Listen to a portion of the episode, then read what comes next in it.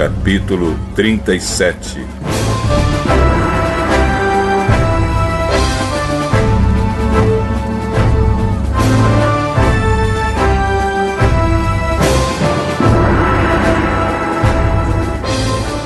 Jacó ficou morando na terra de Canaã, onde seu pai tinha vivido.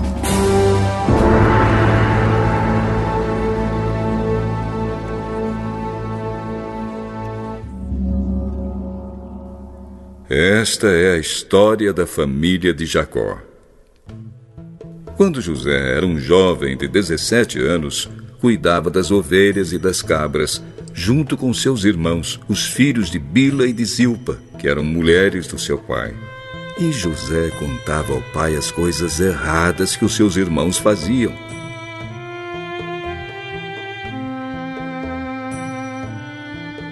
Jacó já era velho quando José nasceu, e por isso ele o amava mais do que a todos os seus outros filhos. Jacó mandou fazer para José uma túnica longa de mangas compridas. Os irmãos viam que o pai amava mais a José do que a eles e por isso tinham ódio dele e eram grosseiros quando falavam com ele. Certa vez José teve um sonho e o contou aos seus irmãos.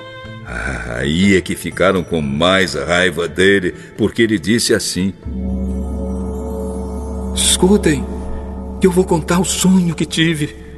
Sonhei que estávamos no campo amarrando feixes de trigo.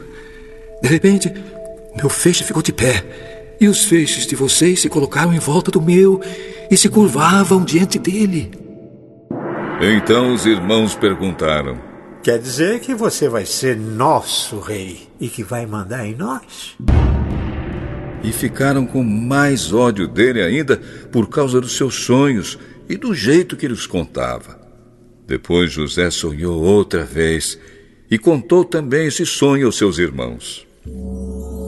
E eu tive outro sonho. Desta vez o sol, a lua e onze estrelas se curvaram diante de mim.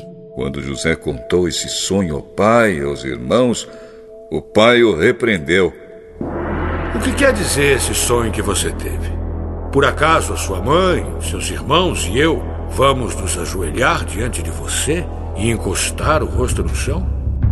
Os irmãos de José tinham inveja dele, mas o seu pai ficou pensando no caso.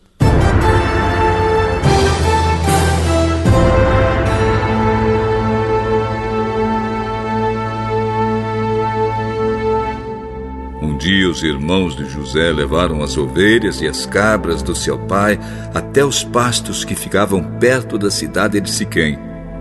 Então Jacó disse a José: Venha cá. Vou mandar você até Siquém, onde seus irmãos estão cuidando das ovelhas e das cabras.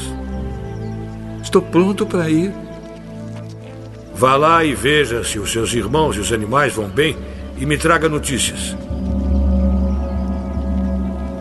Então, dali, no vale de Hebron, Jacó mandou que José fosse até Siquém, e ele foi. Quando chegou lá, ele foi andando pelo campo. Aí um homem o viu e perguntou: O que você está procurando? Estou procurando os meus irmãos. Eles estão por aí, em algum pasto, cuidando das ovelhas e das cabras. O senhor sabe onde foram? Ah, eles já foram embora daqui. Eu ouvi quando disseram que iam para Dotã.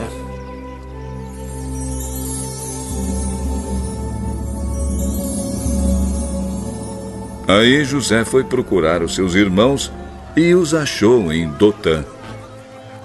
Eles viram José de longe. E antes que chegasse perto, começaram a fazer planos para matá-lo. Ah, lá vem o sonhador. Venham. Vamos matá-lo agora. Depois, jogaremos o corpo num poço seco e diremos que um animal selvagem o devorou. Assim, veremos no que vão dar os sonhos dele. Quando Rubem ouviu isso, quis salvá-lo dos seus irmãos e disse: Não, não vamos matá-lo. Não derramem sangue. Vocês podem jogá-lo neste poço aqui no deserto, mas não o machuquem. Rubem disse isso porque planejava salvar o dos irmãos e mandá-lo de volta ao pai. Quando José chegou ao lugar onde seus irmãos estavam, eles arrancaram dele a túnica longa de mangas compridas que ele estava vestindo. Depois o pegaram e o jogaram no poço, que estava vazio e seco. E sentaram-se para comer.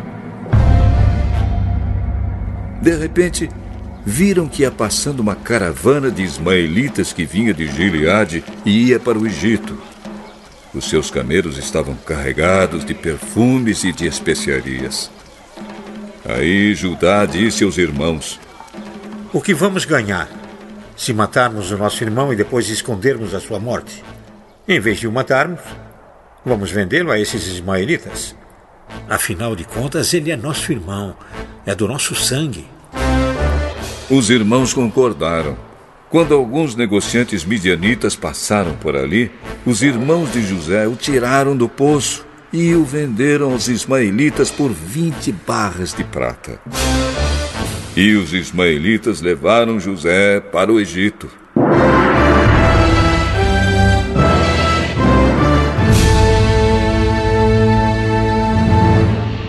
Quando Rubem voltou ao poço e viu que José não estava lá dentro, rasgou as suas roupas em sinal de tristeza. Ele voltou para o lugar onde seus irmãos estavam e disse: O rapaz não está mais lá. E agora? O que é que eu vou fazer?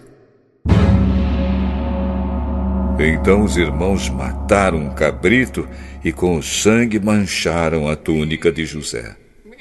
Depois levaram a túnica ao pai e disseram: Achamos isso aí. Será que é a túnica do seu filho? Sim, é, é a túnica do meu filho. Certamente algum animal selvagem o despedaçou e devorou. Então, em sinal de tristeza, Jacó rasgou as suas roupas e vestiu roupa de luto e durante muito tempo ficou de luto pelo seu filho. Todos os seus filhos e filhas tentaram consolá-lo, mas ele não quis ser consolado e disse: Vou ficar de luto por meu filho, até que vá me encontrar com ele no mundo dos mortos. E continuou de luto por seu filho José. Enquanto isso, os midianitas venderam José a Potifar, oficial e capitão da guarda do rei do Egito.